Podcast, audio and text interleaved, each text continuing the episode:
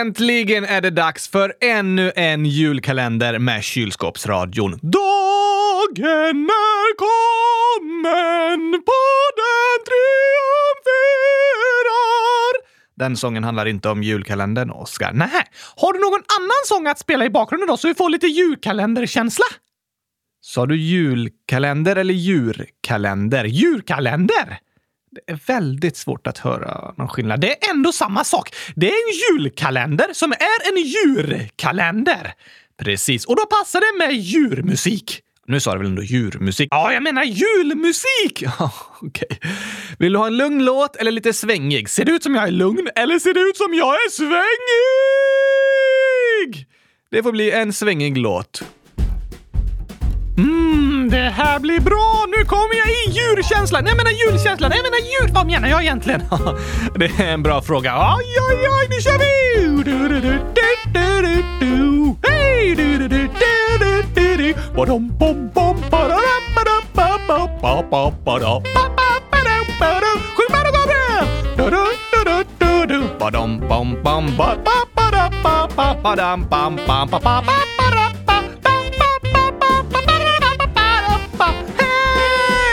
Vi säger varmt välkomna till djurkalendern 2020. Ett avsnitt om dagen i 100 000 dagar. 24 dagar.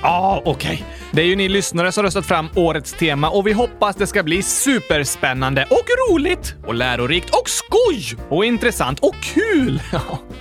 Du kommer nog se till att det blir roliga avsnitt, Oskar. Vi måste ha med massor av djurskämt. Det måste vi såklart ha. Och fakta om djuren kanske? Precis, vad tycker du vi ska ha med för fakta? Kanske favoritglass? Ja, just det.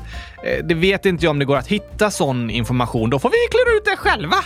Hur då menar du? Vi tar med oss 10 olika glassmaker till intervjun med det djuret vi intervjuar den dagen. Och så ser vi vilket det gillar mest. Aha, okej. Alltså, vi kommer inte intervjua djuren här i podden. Va?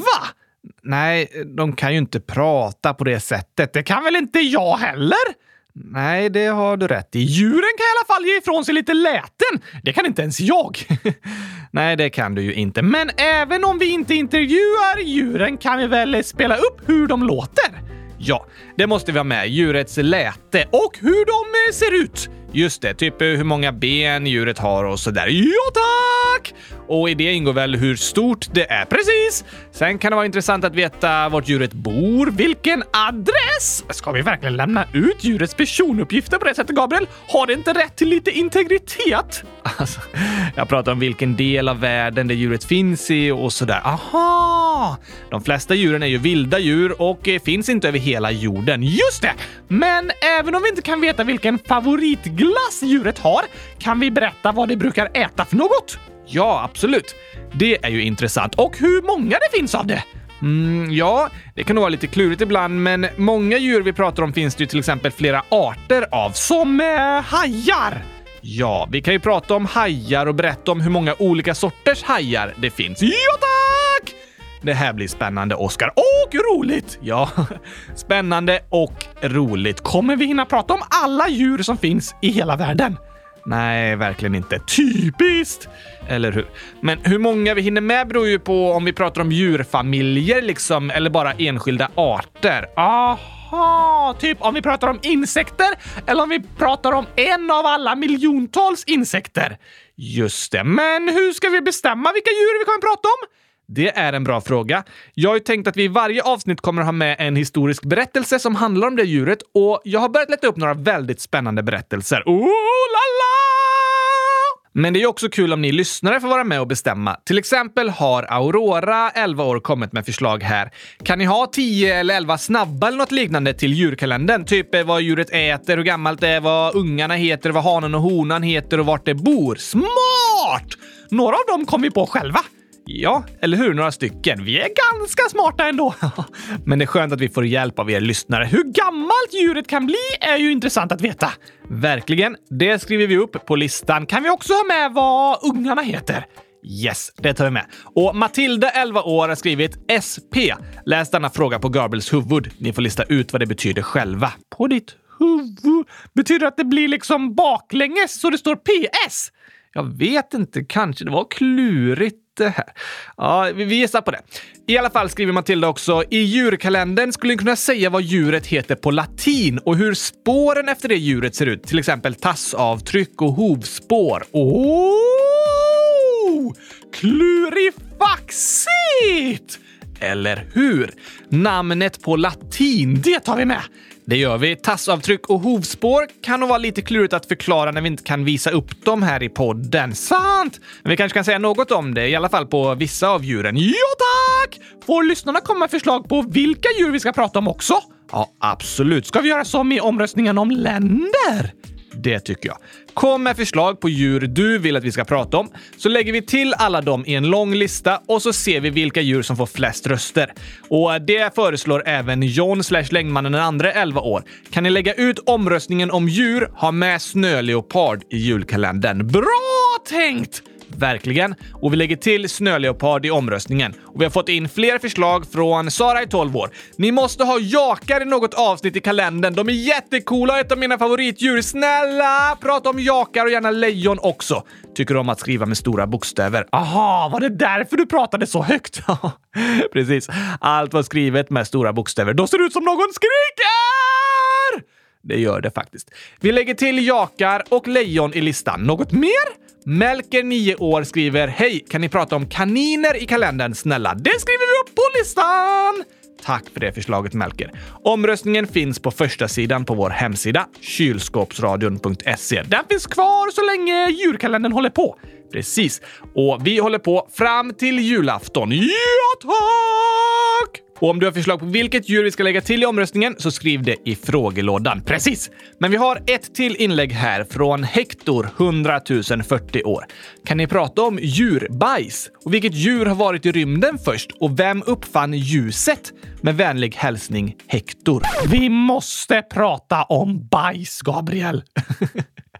Ja, absolut. Vi måste få med en del bajs i den här djurkalendern. Och att prata om vilket djur som var först i rymden, det låter också superspännande. Ja, tack! Angående vem som uppfann ljuset så vet jag inte om du kanske menar stearinljuset eller vilket slags ljus. I alla fall så uppfanns stearinljuset i början på 1800-talet. Det var en väldigt viktig uppfinning som gjorde att människor kunde ha ljus hemma i sina hus. Varför tände de inte bara lampan? De hade varken glödlampor eller elektricitet. Just det! Men då hade de julkänsla året runt. Ja, faktiskt. Nu för tiden behöver vi ju inte tända stearinljus för att få ljus hemma, utan de används mest för att göra det lite mysigt och ge julkänsla.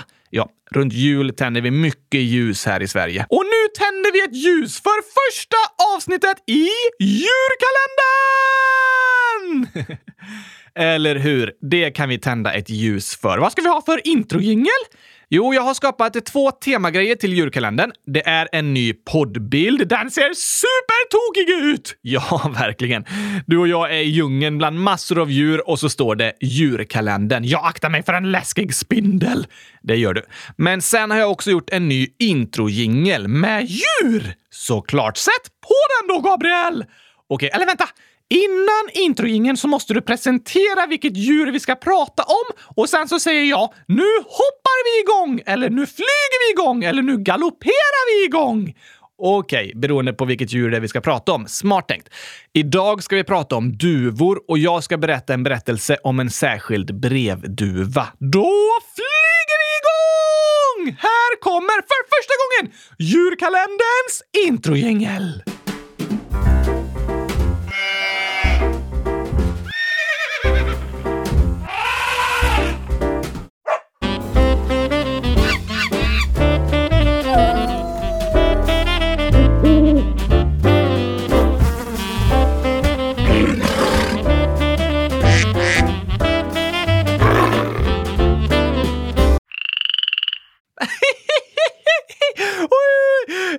Tokig Gabriel.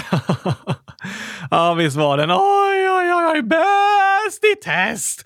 Nu tappar jag bort lite här. Det var en äntligen tisdag! Och äntligen är det dag 1 i djurkalendern. Och äntligen ska vi prata om duvor.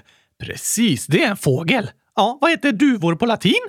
Familjen duvor heter Columbidae Sen har varje art ett extra namn liksom. Ringduva till exempel heter Columba palumbus. Jag älskar latinska namn, ja. Eller hur? Jag tror turturduvor heter puss-puss på latin. Turturduva är en slags duva som har blivit en symbol för kärlek. Varför det? Bland annat för att den bildar starka parförhållanden, och så finns den omnämnd i olika kärlekssammanhang i Bibeln bland annat. Så människor har pratat om duvor i flera tusen år. Ja, och duvor spelar en stor roll inom många kulturer och religioner. Särskilt en vit duva som är en symbol för glädje och fred. Det är en fin symbol. Eller hur? Den symboliken kommer också från Bibeln, där duvan är glädjens budbärare. Och i berättelsen om Noas ark så kommer en duva tillbaka med en olivkvist i munnen. Och Pablo Picasso gjorde en målning av en fredsduva med en olivkvist i munnen inför världsfredskongressen i Paris år 1949. Och den målningen blev en symbol för hela fredsrörelsen. Aha! Hur låter en duva? Det beror på lite vilken art, men till exempel så här.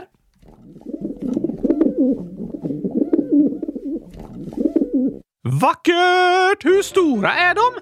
De största duvorna finns på Nya Guinea och väger upp till 4 kilo. De minsta är amerikanska markduvor. De väger bara 22 gram. Oj då! Vart bor duvorna? Duvor förekommer nästan överallt på jorden, förutom på Arktis och Antarktis. Även på öar? Ja, duvorna har nått till även de flesta havsöar. Wow! I Sverige finns 4 olika arter. Tamduva, ringduva, skogsduva och turkduva. Bor de i skogen? I Sverige gör de ofta det, men över hela världen så är duvor den fågel som det finns flest av inne i städer. Det kan finnas torg som är helt fyllda av duvor. Trafalgar Square i London är till exempel känt för det. Där kan det vara helt fullt av duvor på marken och uppe i luften. Varför det? Jo, duvor har lätt att anpassa sig till att leva i stan. Den art som ofta bor inne i städerna, i bland annat London, kallas klippduva. Och städer med sina höga byggnader och hustak påminner mycket om klipporna där den duvan hör hemma. Därför har de anpassat sig väldigt bra till att bo inne i stan. Aha! Och i många städer har nästan alla byggnader därför duvpiggar. Vad är det för något? Det är som massa små spikar som sticker upp. Kan duvorna skada sig på dem? Nej, det är inte för att skada duvorna, bara hålla dem därifrån. Om du är i en stad med mycket duvor så kan du kolla på byggnaderna och se att det sitter massa såna piggar ut med dörrar och på kanterna av husen och sådär. Det är för att duvorna inte ska kunna sätta sig där. Är de i vägen?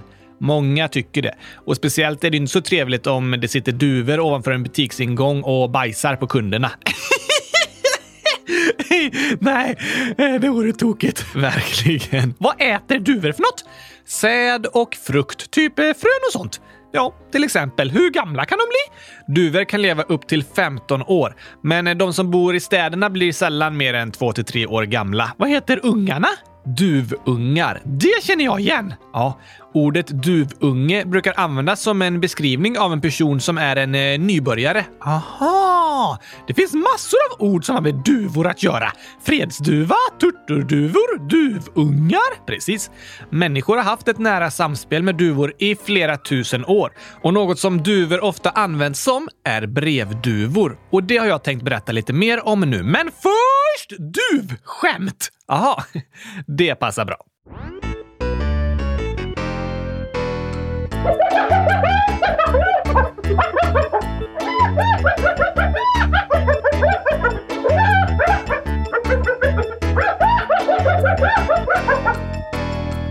Det var hyenor som skrattade i den låten nu. Ja, vi bytte ut de vanliga människoskratten till hyenor istället. Men har du några skämt om duvor, Gabriel? Ja, vi har ju fått ett skämt i frågelådan som vi läst tidigare. Det är både Ebbe och Kenrik som har skickat in det. Hur går det då? Jo, så här är det. Vilket djur förlorar hela tiden? Vilket djur? Du borde ju förstå det eftersom jag läser det just idag. Aha! Duvorna! Ja, fast skämtet är du vann. Du vann! För duvan säger du vann! Ja. Supertokigt. Jag har ett annat. Okej, vad får man om man korsar en brevduva och en hackspett?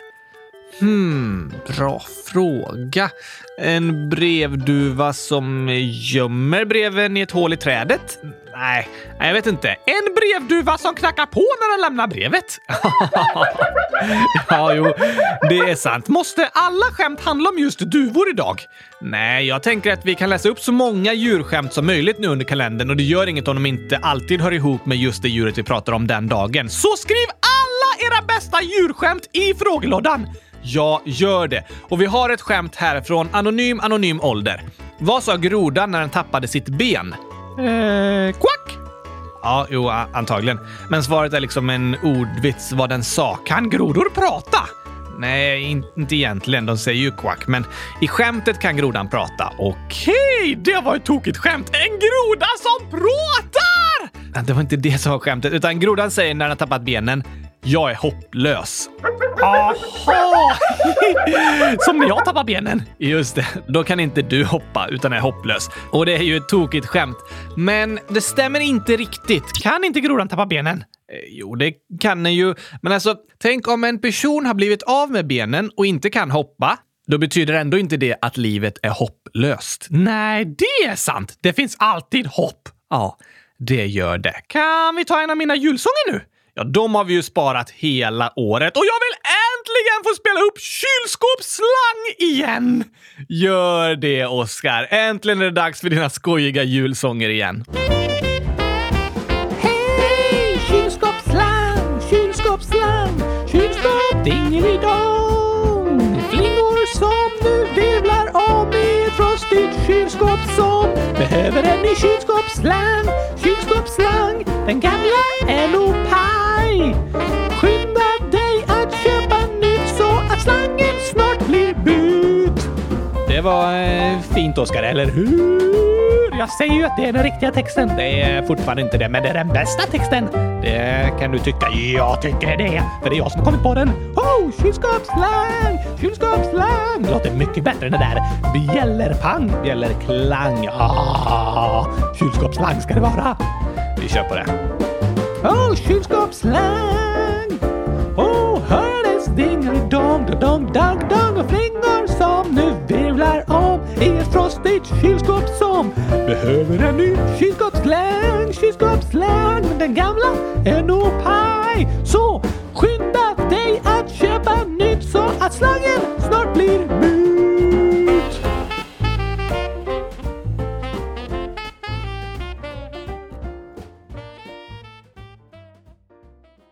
Jag älskar julkalendern! Jag med. Och nu ska jag berätta lite om brevduvan Cher Ami. Vem är det? Jo, en brevduva är en tamduva som levererar meddelanden. Lär man den vad den ska säga och så åker den och säger det för en annan person? Nej, man skriver ett meddelande på en liten lapp och fäster på duvans ben. Aha! Om någon av er har sett filmen Bröderna Lejonhjärta så använder de ju brevduvor där för att skicka meddelanden in och ut ur Törnrosdalen. Just det! Brevduvor är superduktiga på att orientera sig och hitta hem. Därför har de använts för att skicka meddelanden under flera tusen år. Brevduvorna användes i antikens Kina och även i det gamla Egypten. Då användes de för att skicka hem meddelanden från fartyg som var iväg på en resa. Aha! Från medeltiden och ända fram till 1800-talet användes duvpost av handeln och sjöfarten och särskilt krigsmakten, militären. Precis, men det går väl inte att skicka ett så långt meddelande med en duva? Nej, det blir en ganska liten lapp som duvan kan bära, men med tiden så utvecklades tekniken och man började använda något som kallas mikrofilm. Då kunde texten förminskas och skrivas på jättetunna blad som fästes på duvan och så lästes meddelandet upp i en mikrofilmmaskin när det kommit fram. Då fick man plats med jättemycket text. Aha, men varför skickar de inte bara ett mejl? Det fanns inte internet eller telefoner på den här tiden. Just det! Men sen när telegrafen kom, då avvecklades den mesta av duvpostverksamheten. Vad är en telegraf? En telegraf var ett sätt att skicka meddelanden långa sträckor via elektriska ledningar eller radiovågor, som ett mejl. Ja, på en telegraf skrev man inte ord, utan de kunde bara göra korta och långa toner. Som morsealfabetet! Precis, telegrafister använde ofta morsealfabetet, men sen utvecklades även ett särskilt telegrafalfabet. Så då fick en person sitta vid telegrafmaskinen och uttyda koden som skickades och så skriva ner det som ett meddelande. Aha! Men tillbaka till brevduvorna och till kanske historiens mest kända brevduva. Vem var det? Hon hette Cher Ami och var en brevduva under första världskriget. När var det? Första världskriget var mellan år 1914 och 1918. Det utspelade sig främst i Europa men inkluderade alla världens stormakter. Användes brevduvor då? Ja, tusentals brevduvor deltog i kriget och hade det viktiga uppdraget att leverera meddelanden. I staden Lille i norra Frankrike finns ett minnesmärke för att hedra de cirka 20 000 brevduvor som miste livet under första världskriget. Oj då! Och mest uppmärksamhet fick duvan som kallas Cher Ami. Vad betyder det? Det är franska för kära vän. Var den duvan en kär vän? Precis. Vad hände då? Jo, den 3 oktober 1918 satt en bataljon med flera hundra man fast bakom fiendens linjer i nordöstra Frankrike. Deras egen armé visste inte att det var dem och började till och med skjuta på dem. Så deras egna vänner sköt på dem! Ja, bland annat. Till slut skrev de ett meddelande som de satte fast på duvan Cher Ami och hon flög iväg. Fienden sköt mot henne för att hon inte skulle lyckas komma fram och hon träffades så fullt i marken. Men lyckades lyfta igen och fortsatte ända till högkvarteret 4 mil bort. På meddelandet hon hade med sig stod det: Vi är ut med vägen som går parallellt med 276,4. Vårt eget artilleri håller på att bombardera oss. Sluta för all sin dag. Sluta skjut på oss! Ja, så sa de. Det är vi, era vänner. Snälla rädda oss. Skjut inte på oss. Och tack vare att Cher Ami nådde fram med sitt meddelande räddade hon livet på 194 soldater ur den bataljonen. Och hon ses som en stor krigshjälte. När hon besköts så träffades hon i bröstet, blev blind på ett öga och förlorade ett ben. Därför fick hon ett träben och sattes på en båt hem till USA. Efter kriget så belönades Cher Ami med något som kallas det franska krigskorset, som är den finaste medaljen för krigshjältar. För djur? Nej, det är en medalj för människor som gick till en duva. Precis. Hon blev även invald i Racing Pigeons Hall of Fame och står idag uppstoppad på ett stort historiskt museum i USA. Wow! Jag visste inte att en duva var en stor hjälte från första världskriget. Nej, eller hur? Och även efter andra världskriget så var det 32 duvor som mottog något som kallas Dickin Medal för sina modiga insatser. Vad var det för medalj? Det var en medalj som instiftades särskilt för djur för att uppmärksamma deras insatser i andra världskriget på samma sätt som människor uppmärksammades med andra slags medaljer. Aha, ska vi prata om de andra djuren också? Nej, vi ska inte bara prata om djur i krig här i djurkalendern, utan om andra spännande historier också och reflektera över vad vi kan lära oss av berättelserna. Okej! Och vad kan vi lära oss från dagens program? Vi kan lära oss att duvan... ja, det kan vi lära oss. Och att duvor spelat en viktig roll i historien. Det är sant. Duvor har stått nära människorna i tusentals år och blivit bland annat en symbol för fred. En vit duva med en olivkvist i munnen. Det är en fredssymbol. Något mer? Ja... Att även om man känner sig liten kan man göra stor skillnad. Åh, det har du rätt i, Oscar. Som Cher Ami! Precis. Vissa kanske tänkte, det där är bara en liten duva. Men hon räddade livet på flera hundra personer. Ja, faktiskt. Att inte se ner på sig själv är en viktig lärdom. Ibland kanske vi tänker, men jag kan inte göra något åt det där. Eller jag är för liten för det där. Eller jag är för ung och jag kan inte tillräckligt mycket om det där. Men du kan faktiskt göra skillnad. Det kan du göra om du står upp för det du tror på. Kanske uppmärksamma sånt som är orättvist, som att en person blir dåligt behandlad. Precis. Att säga ifrån när någon mobbas eller retas och att själv vara inkluderande. Vad betyder det? Att låta alla vara med och behandla alla lika. Just det! Symbolen för fred är en liten vit duva. Det betyder att ingen är för liten för att göra skillnad. Inte ens en duva. Ingen är för liten för att göra världen till en ännu bättre plats. Det kan vi lära oss av dagens avsnitt.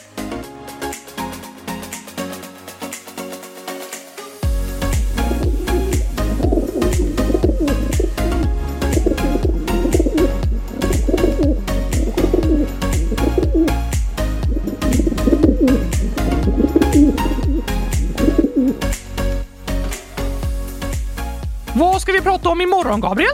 Ja, vi kommer ju ge några ledtrådar i slutet av varje avsnitt om vad morgondagen kommer handla om. Jo tack!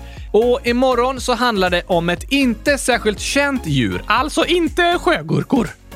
Det är väl inte ett särskilt känt djur? Jo, såklart! Världens bästaste och kändaste!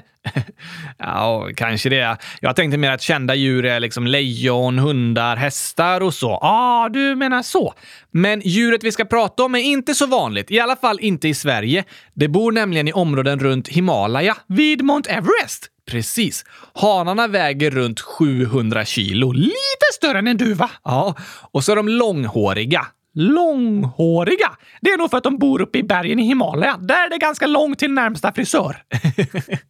Ja, kanske det. Flyger de eller går de på marken?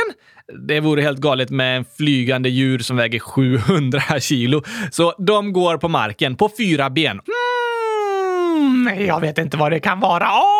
Det här är för spännande. Jag kan inte vänta tills imorgon!